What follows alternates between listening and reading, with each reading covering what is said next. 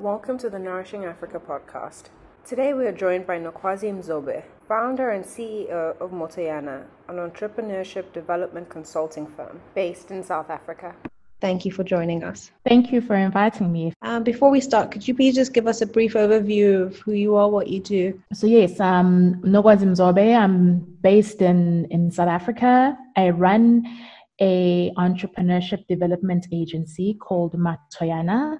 I've been running it for the last seven years, and the work I do really is to work with startups, small businesses, or bigger organizations such as FMCG companies or even business schools in order to develop and, and help small businesses grow. I started this in 2013 and it was really by fluke. I'd um, just come back to South Africa from doing um, my MBA in the US and China, and I was just twiddling my thumbs and felt that I could add value somewhere whilst I was still looking and deciding what to do post MBA. And I volunteered for a program called the Goldman Sachs 10,000 Women Program. And I volunteered as a mentor to a number of small businesses, female led and and pretty much that's where my journey starts. I went from volunteering to some of the women starting to ask me if i provide this as a service and where i started consulting directly into their businesses and then also the business school that was partnering with um, the program they then asked me to become more involved in some of their facilitation and lecturing. And and that's how um, that's how i started and got into the space. And in terms of, of what you found in this sector what are some of the key challenges that these entrepreneurs are facing? What have you seen and how can that be fixed from your opinion? Wow, um, that's a big question. So, uh, you know, for me, it, it was quite interesting because the group of women I started with um, were established businesses and the majority had been operating for, I'd say, over three to five years. And so, what I noticed specifically with them is that a lot of them tended to hit a glass ceiling and and weren't and, and weren't able to grow. And i noticed that you know the opportunity over there was that most people tend to work in their business. They become resources in their business rather than kind of working on the business and you know looking outwards and being more strategic. And so when i started off it was really about that um, helping people to to step out and work on versus working in the business so that they're able to to focus on things like you know marketing visibility being able to you know do sales pitches and so and and so forth rather than being reliant on the traditional leads that that, that they'd had. So that was the initial issue that i found for those businesses that had been operating for a couple of years. Um, but as i started working more with startups and, and early stage entrepreneurs and, and even with, I'd say, more innovative entrepreneurs, you know, the issues then really differ. You know, I'd say that with the more innovative entrepreneurs, what I tended to find, or what I still tend to find, is that it's really strong technicians who know how to develop a great product or service but struggle to turn that into a viable business model and be able to commercialize that. And they'll spend too much time on perfect, perfecting the service or the product versus looking at ways to bring it into market and start selling. The other opportunity, I think, is people being able to find the right resources to to work with them within their ventures. So, you know, a complaint I hear a lot of the time is that the great resources are too expensive and they'd rather work for big corporate than come work for a small startup, which in, in a sense leads to having access to funding.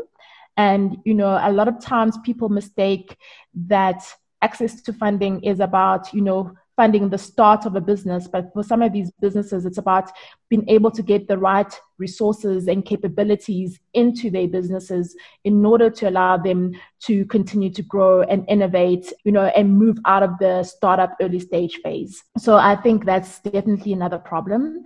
And I would say, you know, another problem I've seen more with what I'd say more just traditional businesses or, you know, people who are freelancers or running a bakery or something like that, which is more of a traditional business. I find that they don't fully understand how to run a business. So they're great again at delivering, at being a great graphic designer or web developer, but then they fall short on things like how do I invoice or invoicing on time or managing their admin. And, you know, all of these things, you know, people forget impacts how a client or a consumer um, has a relationship with you as a total business because if you invoice late, if you are a grumpy service provider, you know, all of those things, they impact how the consumer um, views you. And so, even though you may start off with having customers, in the long run, you find that you don't have repeat customers. So, I'd say just understanding business as a whole and how it works is another opportunity that I, I noticed specifically with early stage business owners or entrepreneurs. That was really insightful. It seems that you have a, a good understanding of entrepreneurs and building um, businesses, both small and medium size. You've mentioned that you're going to pivot your business model. Can you give us an understanding as to why you're doing this, um, how you came to this realization? So, um, the reason why I'm doing this is that, you know, the way I've been operating is that when I came into into this space, uh, you know, I came in as a volunteer and then as a volunteer, I ended up being a service provider. And in a sense, as a service provider, I started off purely as a consultant. So going into people's businesses and, and helping them close the gaps.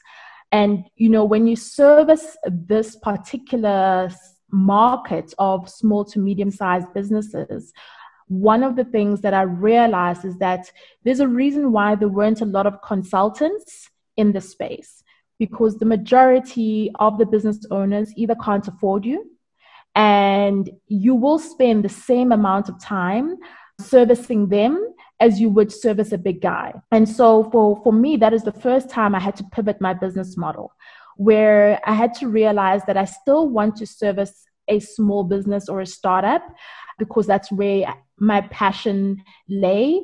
But I needed to find another way to generate revenue and to make it sustainable for me. And, and so that's how I'm, I pivot to, to a third party model where I managed to get either corporate sponsors or corporate partners or even business schools where they would pay me in order to work with the businesses or or be involved with the businesses. So it was really third party. And what then happened over there, and this has kind of been how I've operated for the last couple of years, I've worked with a number of accelerators, incubators, a whole lot of organizations. And I think what happened, which is pretty much the issue that I highlighted in the beginning of what I saw with other small businesses, is that I was able to grow and scale to a certain level. And then I got to a point where I would say that I hit the glass ceiling with regards to how I can expand and grow as a and as a business and as a service provider because what happened and i made you know the big service provider or solo service provider mistake of the customers trusted me so much that when i brought in other people they didn't want to work with them they want to work with me. And and so that's not a scalable business model. And so i had to sit down and then say okay nokwazi you know where is the value um, and, and what exactly are your clients really valuing with regards to what you're providing? And I realized it was my content, it's how I delivered it, it's how I was able to work with some of the entrepreneurs. And, and so I realized that I needed to pivot from rather being you know me going in to service them and so forth and moving more to a digital platform and you know, providing my services digitally, but as well, kind of also being critical of what I enjoyed doing versus what I was kind of forced to do because this is what my clients wanted me to do. And so, um, what I pivoted to and what I am pivoting to is being more of a knowledge and content provider online and really moving away from the one to one or even the group facilitation, which I spent a lot of my time doing with my corporate clients. And, and also moving more into designing projects that I am able to deliver with a, a number of partners and basically leveraging other people's skills versus me being the implementer within the particular project. And so that's really where I'm pivoting to in terms of being more digitally focused, more content. You know, we even changed um, some of our social media pages from Matoyana Consulting to more, more Matoyana Media because our whole aim is to continue to empower um, small businesses and entrepreneurs, but to empower them with the right content and um, with the right tools they need to, in order to start or scale their businesses. You had mentioned that you're leveraging on technology, and at Nourishing Africa, we're very big advocates for using technology and innovation within your work. Can you give us a, a, deeper dive into how exactly you're using technology? You mentioned that you're putting things online um, and you're trying to digitalize the work that you were doing. But can you provide more information on that and how other entrepreneurs can can follow suit or do similar things? I think what where I started is pretty much with the technologies that have been easily available. So the first ones that I've leveraged are what we're using right now for this recording, Zoom. I have used SoundCloud with regards to the podcast that we've, we've created to host it there. We revamped our website last year to to make it more compatible to any multimedia um, content that we're creating. So we're doing a bit more of multimedia content than what we used to do before, which was basically just write a, a blog article. So we are looking how do we bring things to life and where can we host them. So um, initially, that's where the strategy has been in terms of being platform agnostic and leveraging YouTube, Facebook, uh, our website, and other platforms in order to share our content. And I think, you know, where we are moving to now is that we're at a point where we're really analyzing and spending more time actually analyzing the data on um, you know how are our users engaging on these different platforms you know and basically using that data to help us then decide do we continue with this platform agnostic strategy or do we now um, invest more into creating a platform where we can bring people on? So I think for me, that's been the one part. The other part is basically looking at creating more online learning courses. And I think the opportunity that we've recognized over here is courses that's targeted more to your everyday small business.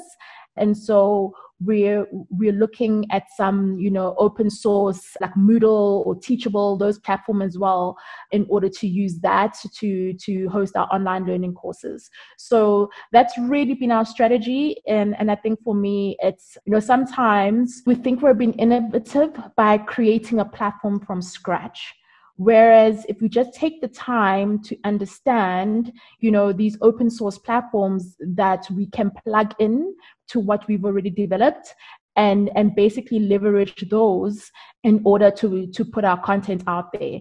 And so for us that's really been the strategy is that whatever we find that could that we can plug into is is the route that we go. I love that you have just stated that you used a lot of open source and free tools available to you because oftentimes people feel as though to get the good stuff you have to pay for it but there are so many mm-hmm. inexpensive or free open source tools online for entrepreneurs in this space and in other sectors to try and digitalize their business and do things online. So that's wonderful. And to close off, the last thing I wanted to ask was what advice do you have for entrepreneurs, particularly in the agriculture and food sector, what advice do you have for them in terms of pivoting your business model? Given the current COVID 19 epidemic that we're facing, a lot of businesses have realized that they are not resilient and they're not adaptable to shock. And we've seen a lot of entrepreneurs and their businesses close down either temporarily or completely. And a lot of them have now decided that they need to either revamp their business model or start again. So, what advice do you have for them in doing this? So, for, for me, there's a group called, I think, BMI Lab, who I, I follow a lot. And I like their their angle towards business model, which basically says, you know, you ask the four questions: Who's your customer? what's your value proposition? You know how do you go about it? So the value chain and and the why. So what's the profit? And and basically what they explain and going further to say that to innovate your business model you just need to change two parts of that so you don't have to change the whole all four questions or all four parts but just two parts. And so my suggestion to the agri processing agri entrepreneurs who are rethinking is ask yourself where can i see opportunity or where can i change? And one could be which customers have i been servicing? And are there a broader group of customers that i can service the other part could be how have i been delivering or how have I been operating? And is there a way to partner with other people and leverage other people's skills and networks and platforms in, in order for me to plug in and to be able to leverage somebody else's tools and assets. And I think, you know, for me in this day and age, especially if you're still quite small, there's nothing wrong with leveraging other people and partnering and being a sub distributor and really for me that's where i would say is just sit down and and look at the opportunities that you haven't recognized because you've been so focused on operating in the traditional way. The other thing that i would look at as well is to explore the whole value chain so what tends to happen is that we tend to just focus in the part of the value chain where we operate but we don't fully understand the full value chain and where the opportunities may be over there where you can further plug in and further add value. And so for me that would also then be my suggestion. You know you may find that some of these maybe smallholder farmers could add value to an agricultural college and become, you know, a lecturer there and a thought leader and a service provider. There's just so many ways that you can you can pivot and add value to your business model. But you just have to first take the time, map out how you structure at the moment, and then really look and understand where and how you can pivot. Thank you so much, Nkwazi Mzobe, for joining us. We really appreciate your insights on this important topic. Thank you very much. Thank you for listening to the Nourishing Africa podcast. See you again next time.